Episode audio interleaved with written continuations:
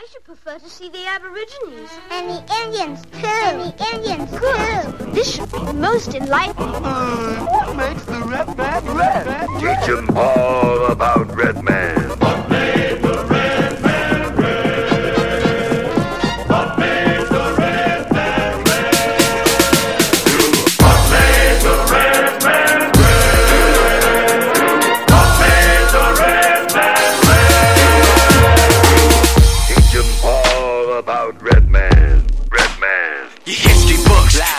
Holidays, Thanksgiving lies and Columbus Day. Tell me what I know more than the teacher. Tell me what I know more than the preacher. Tell me why you think the red man is red, stained with the blood from the land he bled. Tell me why you think the red man is dead, with the fake headdress on your head. Tell me what you know about thousands of nations, displaced and confined to camps called reservations. We died for the birth of your nation. Hollywood portrays us wrong. History books say we're gone. You got a church, say we're wrong. We're from the earth,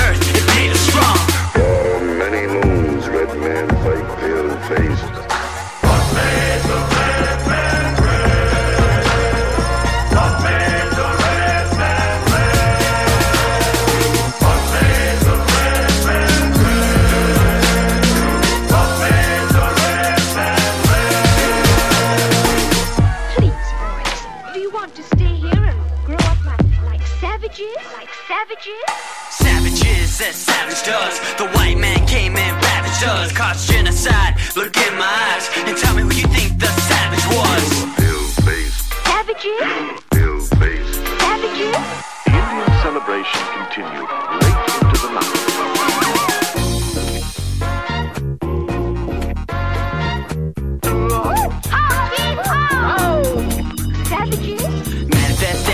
Destiny, arrest what's best for me. To kill my culture, America made a mess of me. You inherited everything we died for, and all we get is a goddamn mascot. Manifest destiny, arrest what's best for me. To kill my culture, America made a mess of me. You inherited everything we died for, and all we get is a goddamn mascot. Skins, red, red skins, red, red souls, red skins. For many moons, Red Man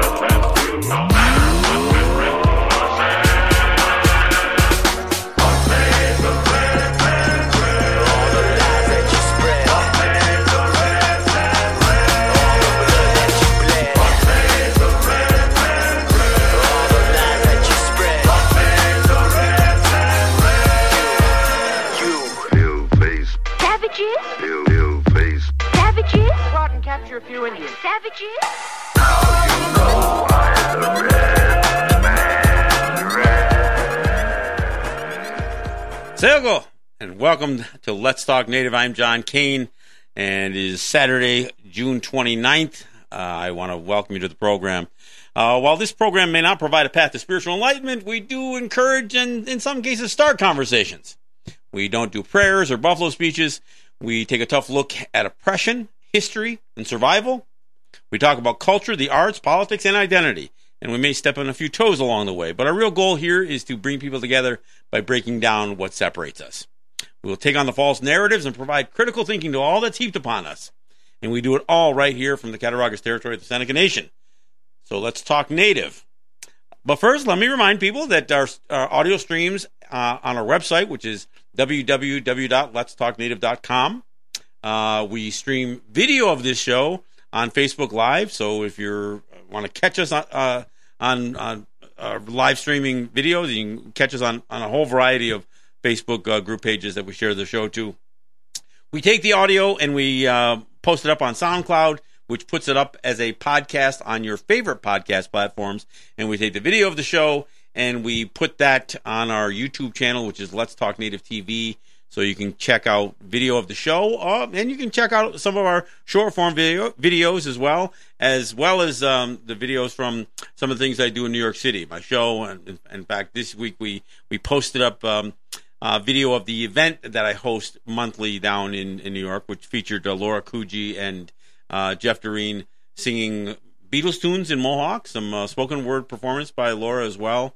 And uh, it was it was a good event, and so you can catch some of that video. We also broke out a few of the individual performances, um, both from them being on my show, and we'll break out a few more individual uh, bits that they did, in, tracks that they did from the live event at the Brooklyn Commons. So, um, got a couple of things we're going to talk about here in, in studio, and uh, of course, uh, I've got Ed Schindler back in studio. So um, um, it's good to have Ed back, and we'll, we'll we'll chew the fat with him a little bit. But I do have to address something, and and it's it's one of those things that gets repeated. Um, actually, sometimes out of New York, it it, it is.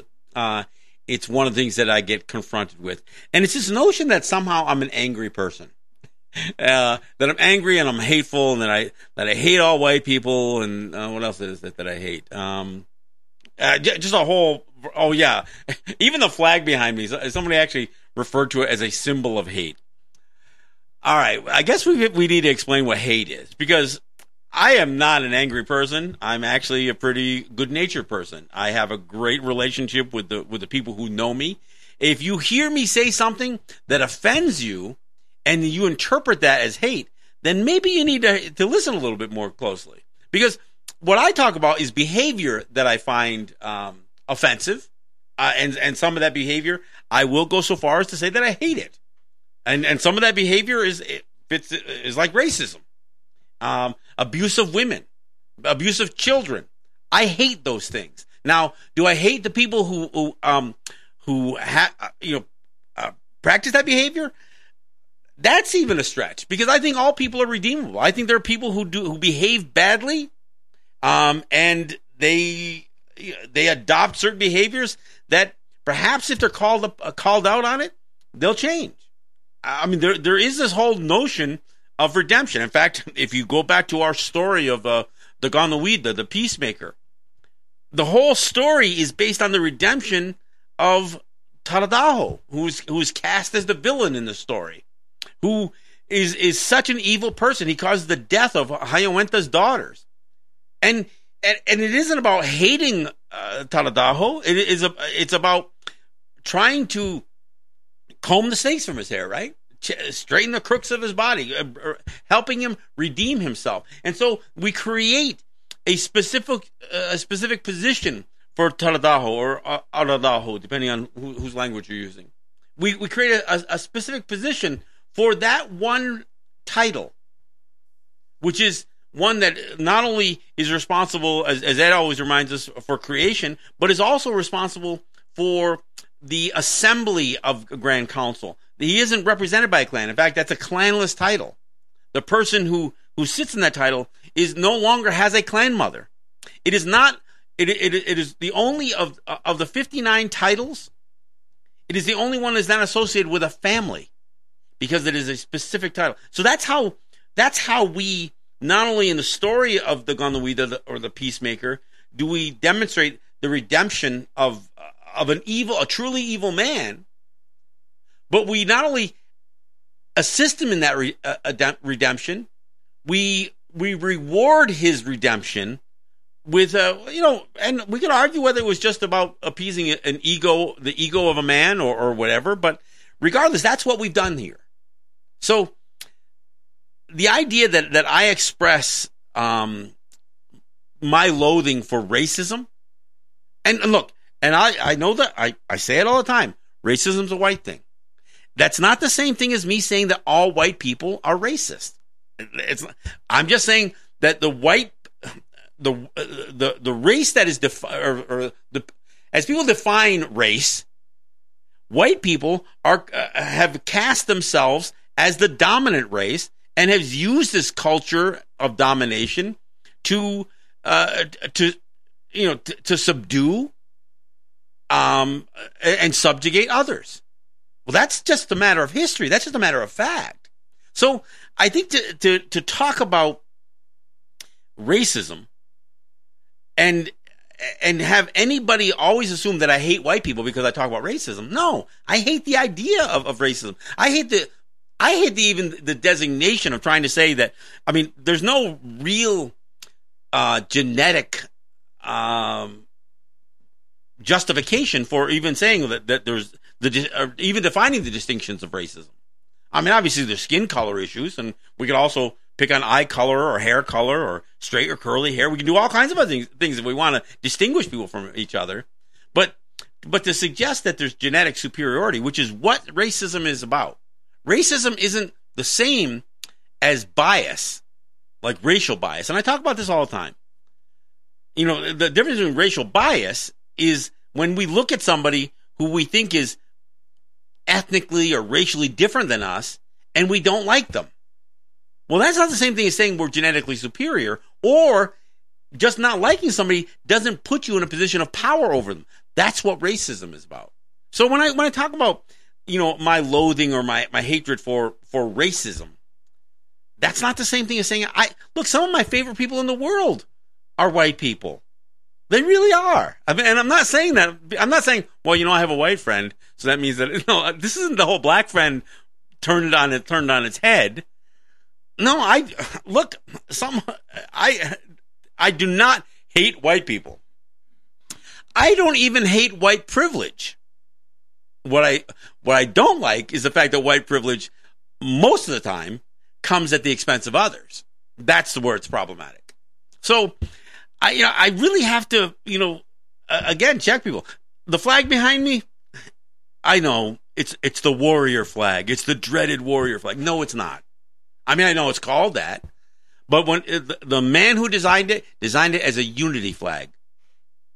He used a a symbol which is the sun, which is, is is something that all cultures at some level, all cultures have done some level of acknowledgement, if not worship, to the sun, the power of the sun. Look, our lives depend on it. And and it and it is the center of our existence. We revolve around the sun, uh, you know, orbit around the sun. So but the sun to us, we, we've always referred to the sun as our eldest brother. You know, and whether you want to call him a warrior or not, and we talk about him as uh, in the male, uh, in the male gender because the sun, like men in our in our culture, travel. It travels from from the rises in the east and sets in the west, and that was more of a of a male characteristic to, and a function of of men to to travel and and and be a, be on the road and and go travel from community to community. So the symbol is not just a sun, but of a male figure, and the male figure is generic. It's not one feather to represent a Seneca, and it's not a misnomer to say, "Wow, that's the Mohawk flag, and they got it wrong. They didn't give him three feathers." No, the reason Louis Hall designed the flag with with one feather was to be a more generic representation of a male figure, because many, many native uh, cultures utilize feathers as some symbol of adornment, whether it was for labeling, which I think we go a little over the top with the whole one feather, two feather, or one feather, three feather, one feather up, two feathers down, all that stuff. Look, I, I know that that that there's that's a general um, principle, but you know, I, I think we we place like a, an ownership or something on that stuff, but. Uh, so no, it's not a symbol of hate. It has become a symbol, and it was intended to be a symbol of unity, but it has become a symbol of resistance. And I think it's important that people understand there's a difference between resistance uh, and and calling out and, and fighting injustice and hating. And and I think that uh, look, and I, I don't make any apologies for me being a strong voice against these things, but it, it is a complete mischaracterization to suggest that I am a hateful person, that I'm an angry person. Do I will I stand up? Absolutely I will. But most of the time, anybody who knows me knows that I'm a reasonable, uh, an easy person to talk to, and I'm willing to um, to have a conversation. Even if I feel strongly about something, I'm not going to be dis- dismissive or disrespectful to somebody who has a different opinion. I want to break it apart a little bit. I want to I'm not trying to empathize necessarily, but I am trying to understand. I'm not trying to become somebody else. And so when I talk about the things that I talk about, look, I don't hate the fact that Native people have, have enlisted in the armed forces, but I, I do talk about how how it you know how you know how it is inconsistent with our culture. I don't hate the fact that Native people have adopted Christianity or any other belief systems. I I, you know, I don't, I don't hate people who've run for office. I don't hate people who voted in, you know, I don't even hate people who could be labeled uh, uh, categorically as sellouts or completely assimilated. You know what? I don't hate people. They've adopted, you know, perhaps um, a a belief system or um, a path that they think serves them well, and we can debate that too. How well it's I'm not sure how well some of that path serves anybody. But anyway, I wanted to address this issue, um, and I wanted to address, address it strongly. Um, but but again, I want people to re, you know understand that I'm neither consumed by hate nor a hateful or angry person. I'm actually good natured. Uh, you know, I, look, even on this program, I try to smile a lot. I mean, maybe people think I'm just faking it. I don't know, but uh, no, I, am I am a good natured, um, very supportive, um, and generous person with my time and with with my efforts. I mean, um, so again, I'm not trying to brag myself up, but uh, I will say that I think characterizing me as an angry or hateful person is just wrong. But I will engage somebody in a spirited debate on on the issues that I feel strongly about, and so you know, um, uh, we'll leave that there. So again, let me now introduce my my friend uh, uh, Ed Schindler to back to Let's Talk Native. It's been it's been a while, uh, so I'm glad to uh, to have you back. I, I, I picked you up at the airport uh, the yeah. the other night.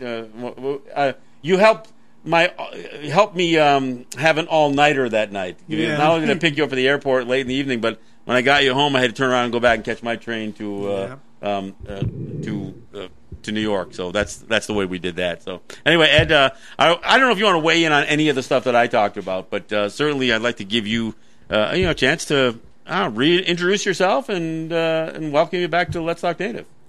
I think it's important for people to understand uh, some concepts that have been forgotten or or some things that people have left out as as of importance.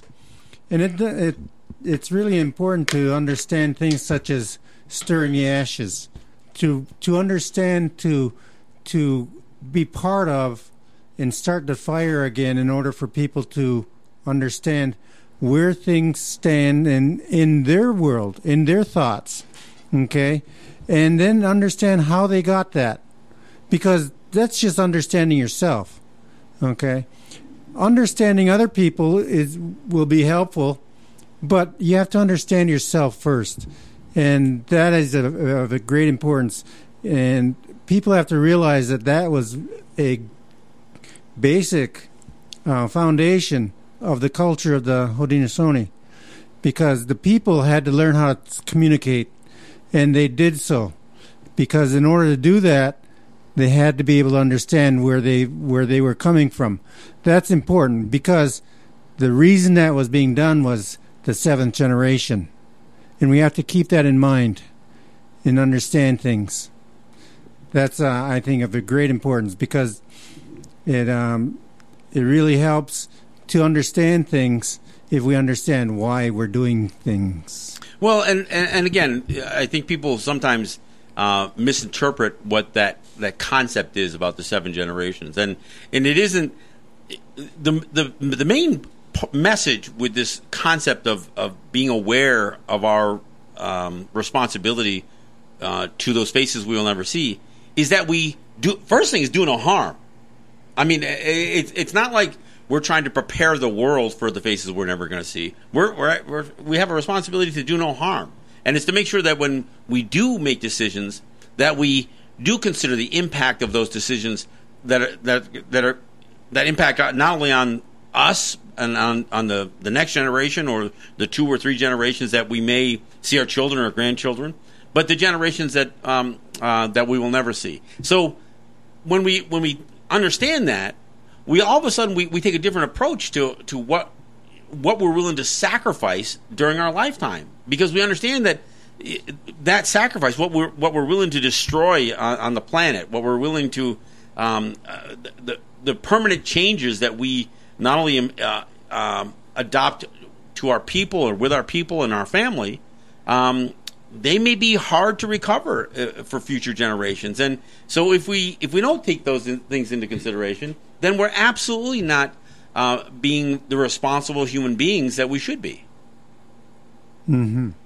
I think uh, all of that comes down to learning how to learn, because that takes communication. It also takes you have to do you carry it out experience. It's not just learning how to remember something; it's actually learning how to do it. And well, that- and again, I always say that the difference between um, beliefs and um, knowledge is that beliefs are something that, that somebody teaches you to remember, and then, then you adopt what somebody else told you.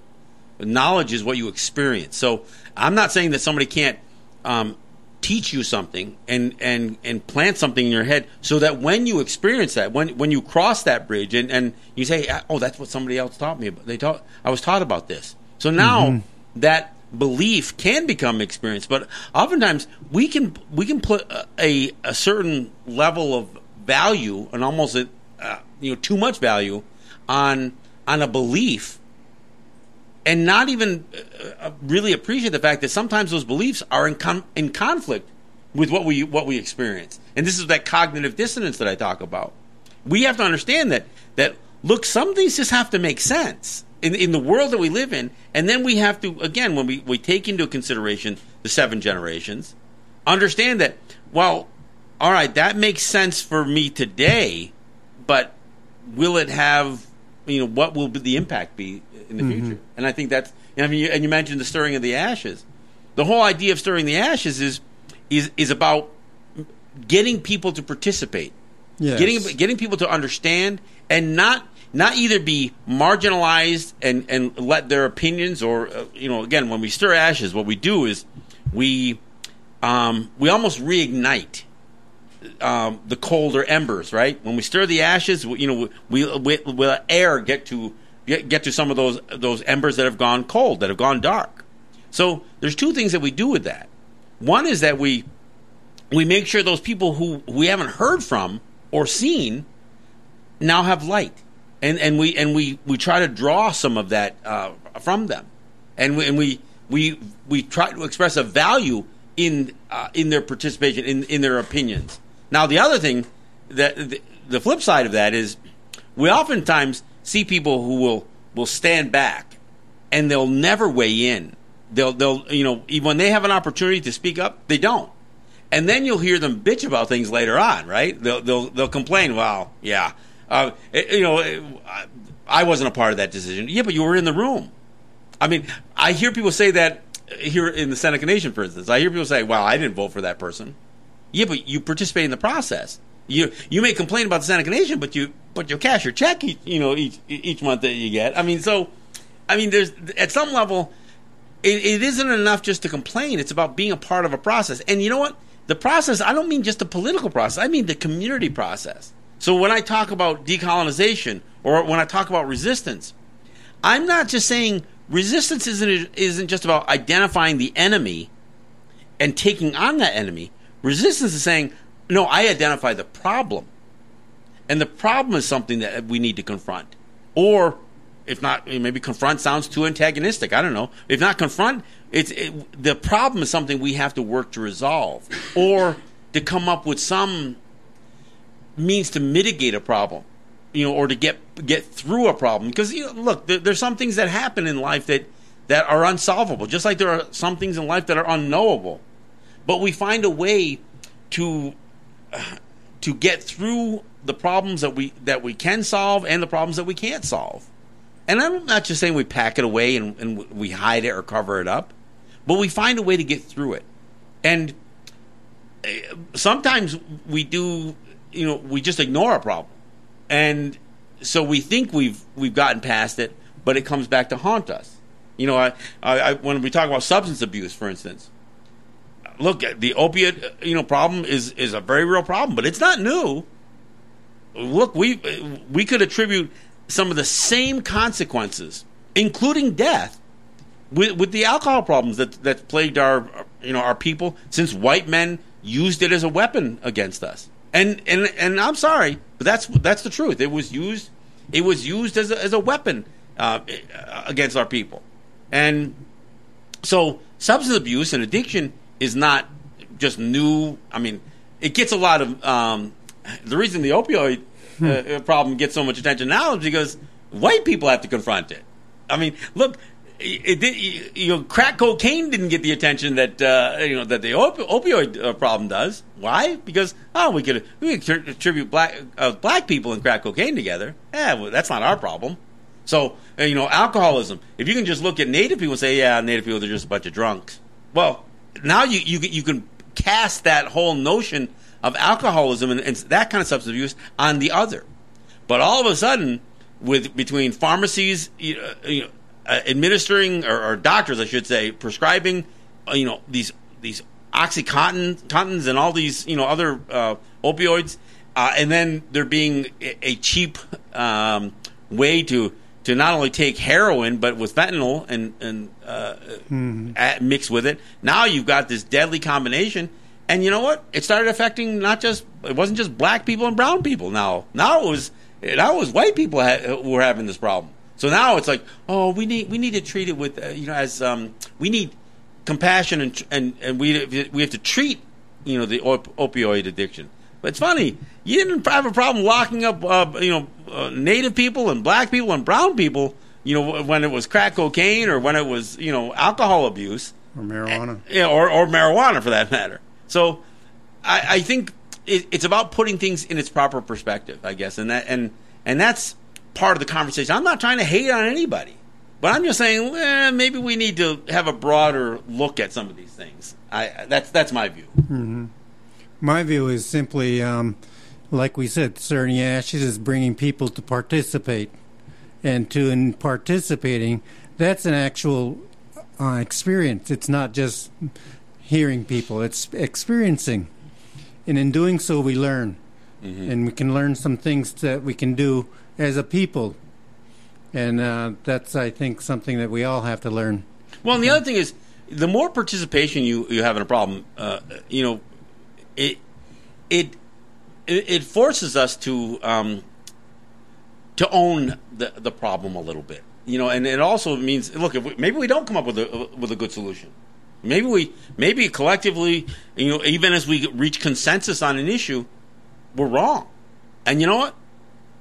We have been wrong. I mean, and I don't want to suggest Native people got everything right. We did some of the same mistakes that, that white people did. We created urban centers, and we we had environmental problems because of it. When you pack, you know, hundred thousand people into a community, you got to figure out how to how to de- deal with waste. How you have to deal with you know with getting enough fuel for you know for for your fire or getting enough food for your people.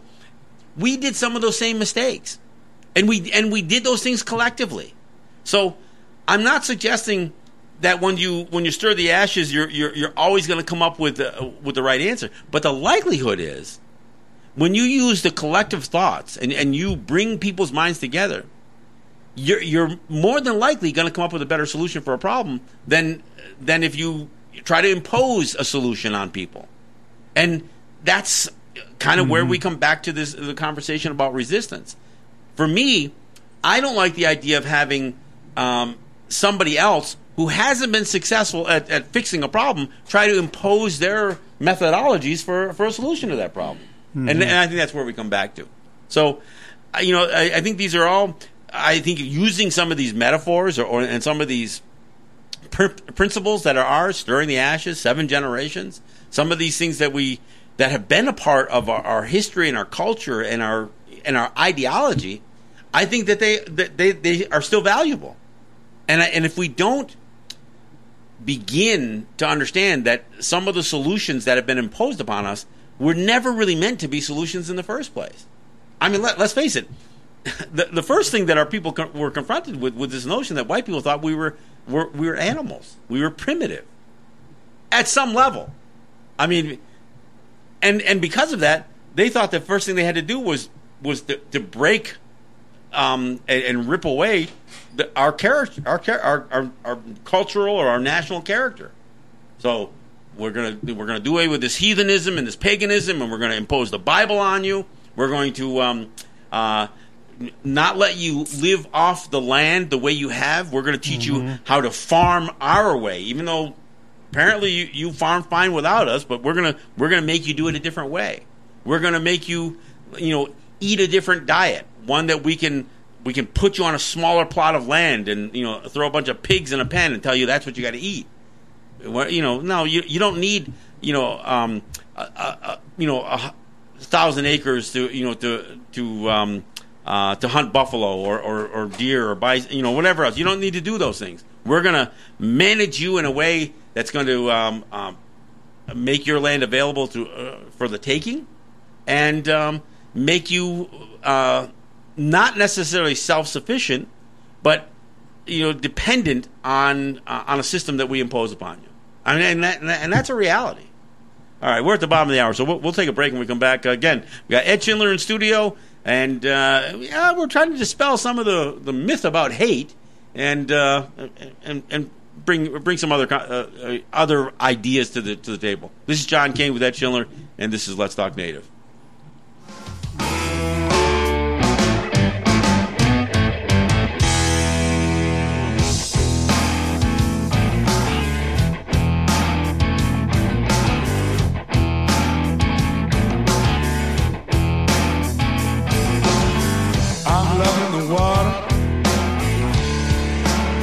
So calm to me.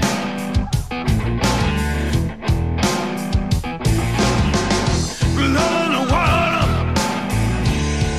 it comes so naturally.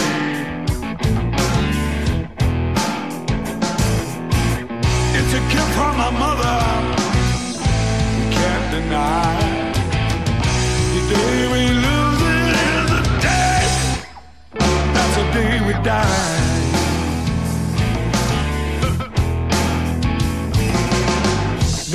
Senseless death. It should have never been.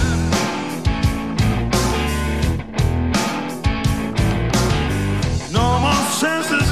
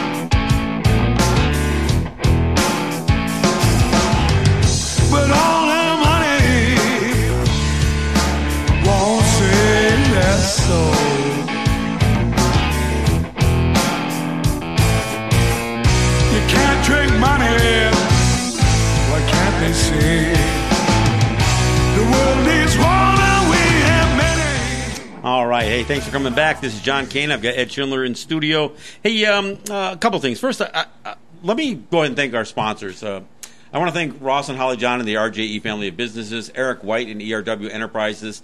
Um, you know, there there's another sponsor out there who yeah, chooses to remain uh, anonymous, I guess, or doesn't doesn't want the praise for it.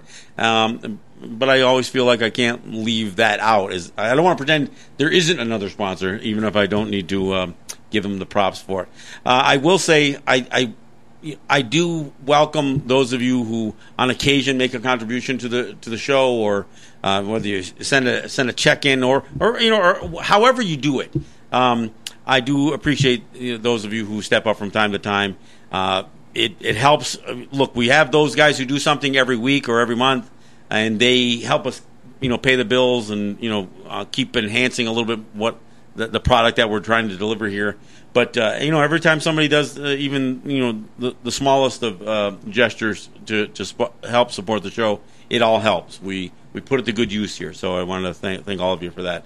Um, I also want to thank those of you who who share the show, whether you share the podcast or the videos, um, whether you share the the the video uh, live streaming on Facebook. Uh, I want to give special props to my wife for sharing uh, sharing the show on a bunch of Facebook group pages. But I also want to thank those of you who are administrators to those pages that allow us to uh, to share the show on there. So that's how we we spread the conversation. And and in some places, you know, like like today or even last uh, the last show when I talked about decolonization not being this scorched earth policy that we're re- recommending. I think it, it we, it gives uh, us an opportunity to, to provide some clarity and and a better explanation because sometimes things get gets mis, uh, mischaracterized. So uh, again, thanks for the support and thanks for uh, giving us an opportunity to, to, to spread our message. Um, look, I also want to thank uh, Laura Kuji and Jeff Doreen for making the trip to New York. Uh, they not only appeared on my show, uh, Let's Talk on WBAI, but uh, we hosted an event at the Brooklyn Commons, which is on the ground floor of the building that our, our radio studio is on. Um, and we, we had a we had a really nice nice time. We've uh, we've posted some of the video of, of their performance on our YouTube channel, so by all means check it out. Uh, uh, Jake's going to further break out some of the the individual uh, songs and, and pieces that Laura and Jeff did, uh, so we can share them on their pages as well. Uh, interesting thing that happened, and, and I and I mentioned this before, but um, so Jeff translated Blackbird. It was the first song that he that he translated. Maybe we'll we'll even go out with Blackbird here. Um, Jeff translated Blackbird like in six or seven years ago, and it's the first Beatles tune that he translated into Mohawk. And um, and he's performed it, and you know he recorded. It. In fact, we've got a great recording that he did right in our WBAI studios. Um, and of course, you know he's you know he's performed it on our stages uh, at the Brooklyn Common uh, a few times. And you know, and, and he's gotten probably know, six thousand you know shares and views, and uh, you know, and, and people have seen it. But then uh, Emma Stevens, who is Mi'kmaq, um, uh, did a video and and of Blackbird in you know that was translated into Mi'kmaq. I don't know if she translated or somebody else did, but but she performed it. Um, and it was a well produced video. Obviously, she she had some you know some support and some backing you know to do the thing, and um, and that one's gotten almost a million views. Now, look, I don't begrudge the fact that uh, that Emma's um, video got a, bu- a bunch of uh, attention and I understand that that part of it is look, she's you know she's an attractive young lady, um, and that kind of increases the appetite for consumption on social media. So I get that. Um, but even Paul McCartney was aware of Emma's performance of Blackbird and mentioned it on stage in, at one of his concerts. And um, you know, and I just the whole idea that that you know that Jeff hasn't gotten the um, the, the, notoriety that, that say Emma Stevens has gotten. Um, I, I, find that a little bit, you know, uh, unfair, I guess. And and it's not to begrudge her. I, she did a great job, and, and I think her version of a Blackbird is. I encourage you to check it out. But um, let's not ignore the fact that, that Jeff's done a great job, and he's been doing not only this song but uh, many other uh, Beatles songs, including you know some he did across the universe, a great John Lennon song. Um, so I, I and I can sympathize with that because there are some issues that I talk about here, like doctrine of discovery, that I don't get nearly the hits that say, you know, I hate to bring up Mark Charles' name, but uh, I've got to. I mean, there. I mean, he, he's out. You know, he's gets he's doing TED talks. He's you know he's putting video after video after video, and he's got tens of thousands of views. And guys like myself, even even Stu, Steven Newcomb doesn't get hasn't gotten the notoriety that this guy has got. So it's like it, it doesn't even make sense, especially since guys like Mark Charles, even on the show, says, "Look, I got to give all props to, to Steven Newcomb because he's the one who who taught him, you know, through his book." although he seemed to kind of miss the subject a little bit. But anyway, I mean, uh, look, I don't begrudge people who have success on social media. Um, frankly, you know, guys like myself or, or even um, even Jeff Doreen, I don't think we're trying to get we're compete against squirrel videos or kitten videos. I, we're not trying to get a bunch of people to think that we're cute or attractive. You know, oftentimes we're, we're trying to make a statement with what we're doing, and even even Jeff's. Um, I mean, Jeff understands where Blackbird came from. When when Paul McCartney wrote the song, um, the the idea of referring to uh, it, it, was common in England to refer to a woman as a bird, and, and, and nothing wrong with that. There was nothing derogatory about it. And the song Blackbird was about his encouraging black women to take their broken wings and learn to fly. I mean, this was an encouragement to uh, to oppressed women, but black women in particular. And so that was also part of what uh, what Jeff talks about when when he does when he performs the song. He says, "Look, I share that message. It isn't just that it's that it's an, appealing song. There's a message behind it." So um, again, we, we get that, and, and we're trying to share that message. So you know, look, we, we love the good work that guys like McCartney and Lennon did uh, in, in, with music and in the in the messaging, and and again, I I applaud the work of uh, that Emma did in in um, getting a, a, a Mi'kmaq uh, version of the song and and doing a fine job performing it.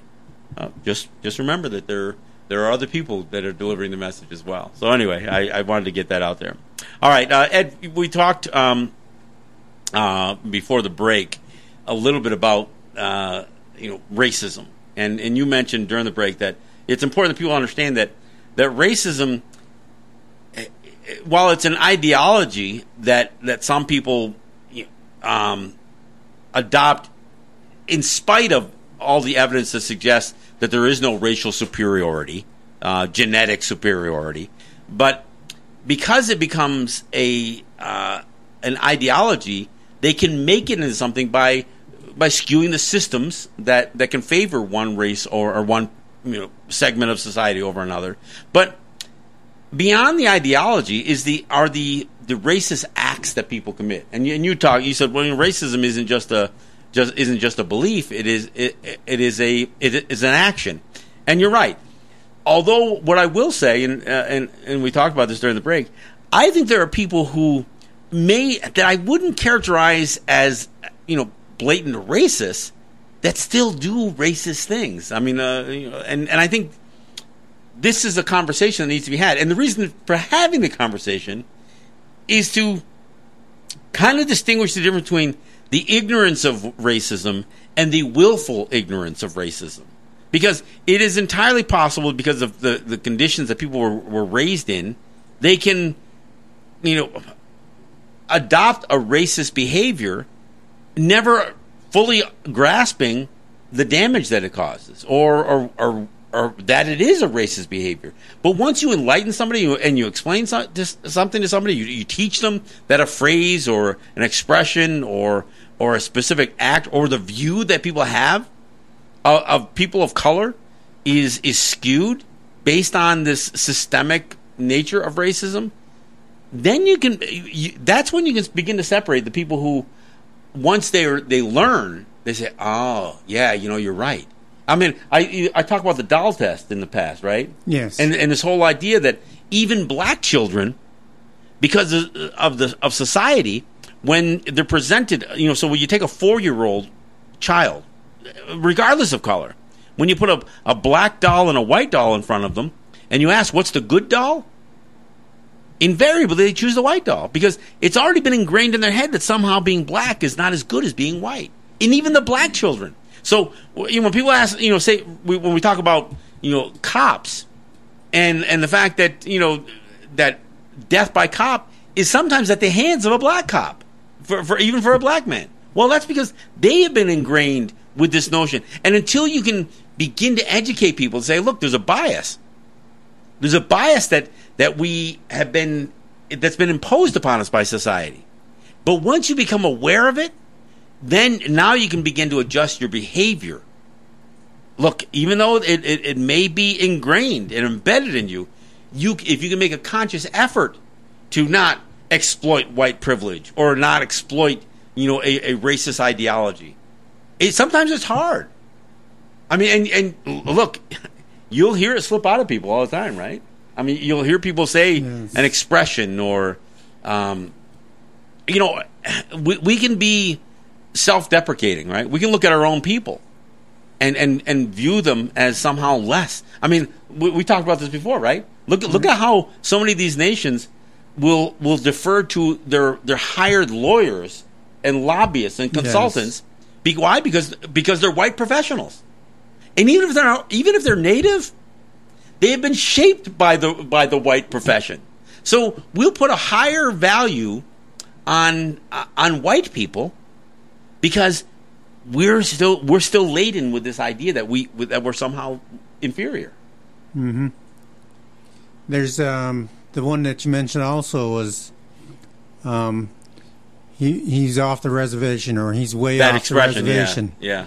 And people don't seem to understand that. I hear that on news programs. I hear it on sports programs.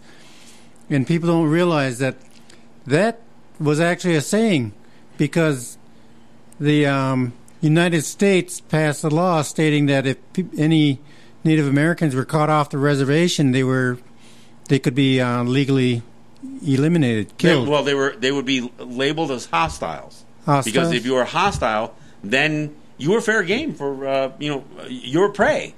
Mm-hmm. Yeah, and and uh, again, we go back to the idea of scalping and and taking uh, you know uh, taking native uh, native scalps. That was all part of that whole idea because a, a a native person who was off the reservation was automatically viewed as a as an enemy combatant. and he could be eliminated And and that was considered a, a, a wild or an undisciplined.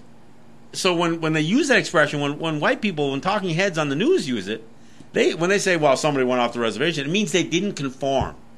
It means that they have broken out of what is socially acceptable, and that they have, you know, and now they are considered um, unruly, and that's that. So that is a very, a very racist commentary to make, and yet talking heads say it all the time. Yes. They still say it.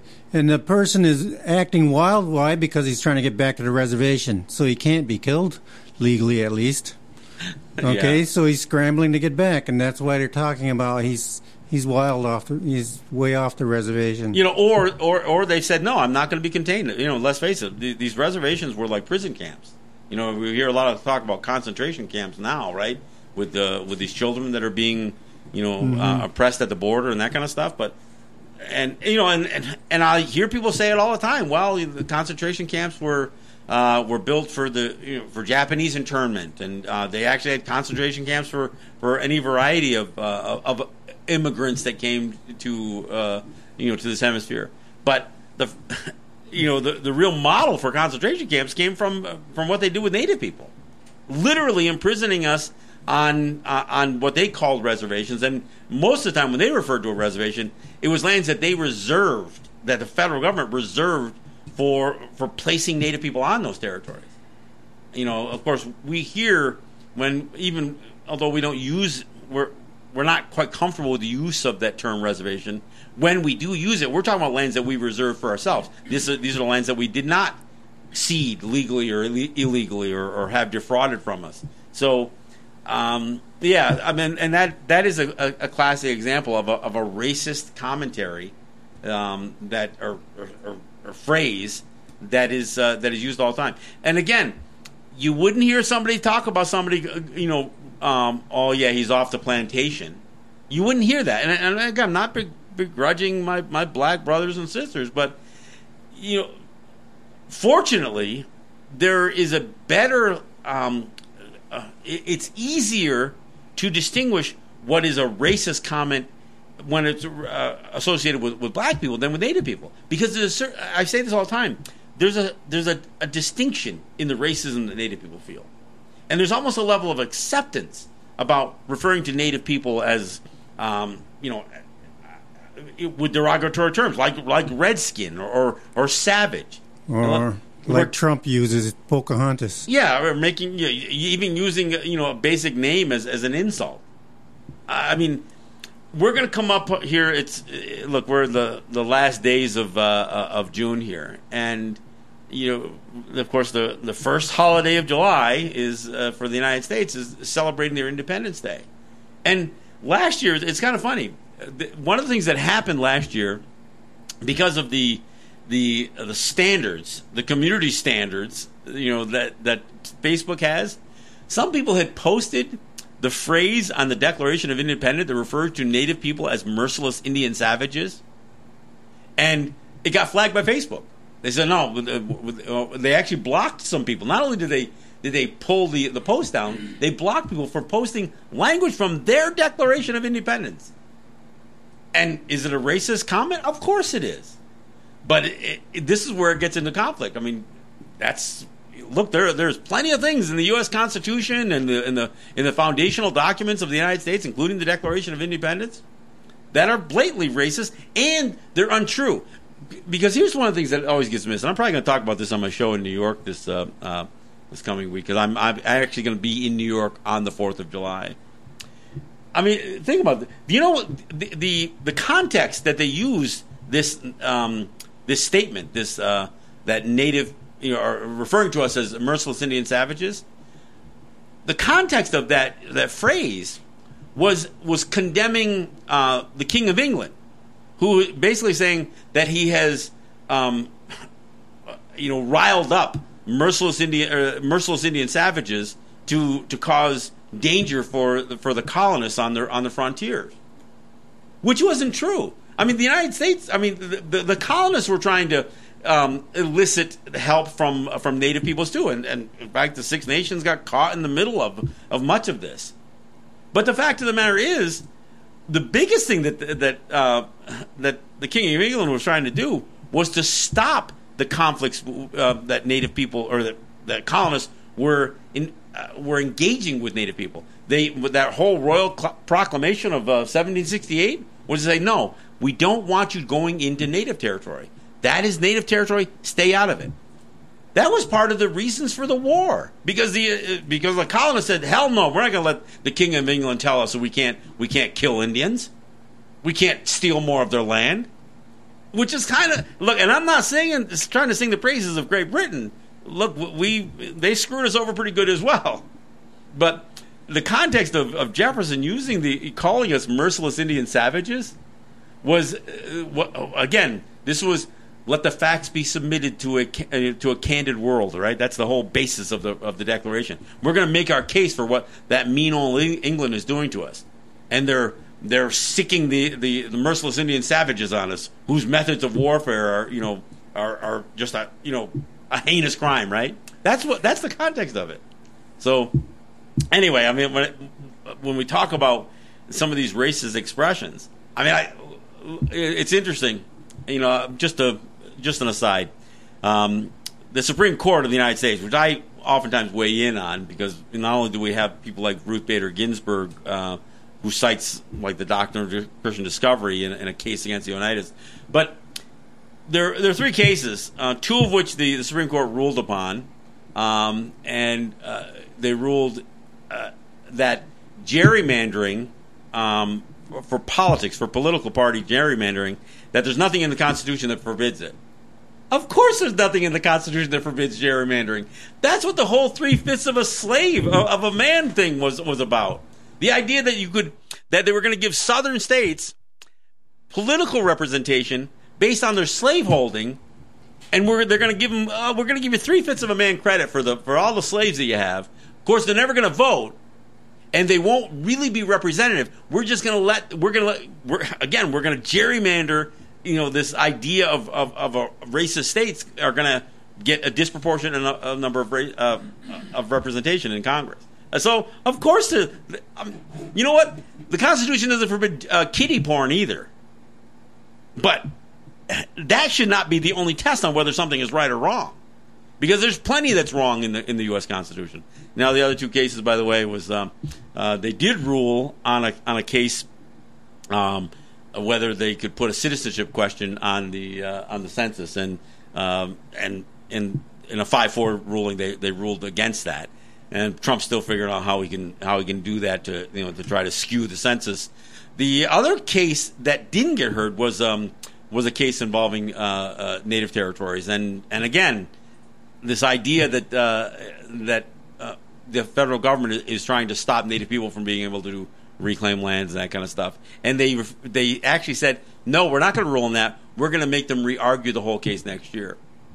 Ah, there you go. There you go. The the, the disproportionate um, uh, uh, you know view that these these courts have. And and let's let's be honest here. We haven't done well in the Supreme Court, even with the so-called liberal justices. And, you know, I, I encourage people to look at the, the, the my video "Legally Invalid," which is uh, what I call the RBG on the DoD. Ruth Bader Ginsburg on the Doctrine of Discovery. Uh, I encourage people to take a look at it. It's it's one of my more popular videos, and I think it it, it is clear and gets to the point. And uh, and I encourage people to not only watch the video, understand it, look up some of the information. Again, I say this all the time about this show and, and about the, the opinions that I express and, and and the facts that I put out there. Don't take my word for it. Look it up. You know, find out some of this stuff for yourself.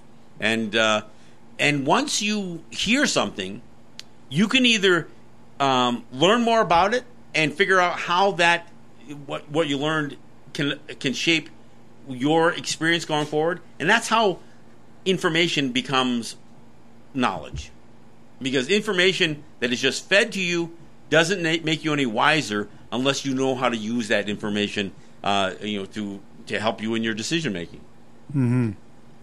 Yeah, that's. Uh, I think it's very important for people to start understanding how to learn. I can't can't emphasize that more because um, you take a look at the education system in the U.S. and it's basically just um, Memorization. memorization and and having people recite what they've been told to recite. Yeah, and, and, and because of that, it becomes very indoctrinating in terms of shaping how people view things. And you know, the we what should be encouraged in terms of education is creativity. You know, mm-hmm. and, and it's funny because you know you oftentimes even using their metric for success, some of the most successful people are the ones who studied music Yes. or or perhaps did did some other things that um, that allowed, and even even though music is pretty much shaped, it it it it, it lights up a different part of the brain, you know, the creative side of the brain, and so I mean this is this is what we should encourage. That's what we should encourage as, uh, as Native people, the creative side of our people, and not just. Um, problem solving shouldn't say, well, here's the equation that solves the problem. No, we should encourage people to develop the equations, to develop the uh, the, the problem solving capabilities, because that's what education really is. Education is about problem solving. And then there's even the point where here's what we can do to prevent that problem. Instead of just having to solve it, we can p- learn how to prevent things. proactive versus reactive. And, and again, you know, if you understand that, that a problem may be looming, that perhaps it isn't, you know, look at look at the, the climate change issues. People have been looking at uh, uh, understanding that climate change was a, was a real problem for years, and now they've they've they've kind of you know ridden this thing off a cliff, and they're now now people are being forced to figure out well how do we, how do we adapt to climate change? Not how to they prevent climate change. Now we're figuring out how to re, how to recover for it. I mean, even local things like. Uh, like the state trying to figure out what they're going to do about the flooding in uh, on Lake Ontario, uh, uh, you know, Lockport, and some of these places. There, look, it's you drove it off a cliff, so of course you're going to have a, a you know a, a changing water level. You're going to have more and more flooding, and that's a lake. That's not even talking about uh, uh, the ocean, the, the rising currents of the seas. So. Anyway, Ed, I want to thank you for, for joining me. I, uh, um, I suspect you'll be you'll be with us here for a while, and uh, Yeah. we can have you with every show. All right, and so uh, well, I, I I appreciate your the fact that you're back, and I know uh, you know those who view the show and listen to the show will appreciate uh, you weighing in. We didn't necessarily have a, a, a firm topic this time. You know, I wanted to address the hate issue, but um, going forward, we'll we'll have a little bit more prep, and we'll we'll be able to have a, a, a good debate on some of these issues going forward. I want to thank you for listening. This is John Kane with Ed Schindler, and this is Let's Talk Native. We'll see you in a few days. Yeah, way. Tu danses le rond du rara Sedana husas jode OGJ Soon had Jay Nekne said her heart and then I see Jay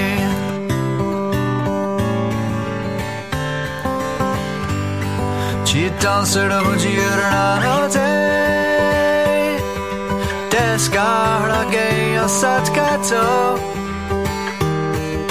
Soon had Jay Lekne said her heart is out of day Cheetah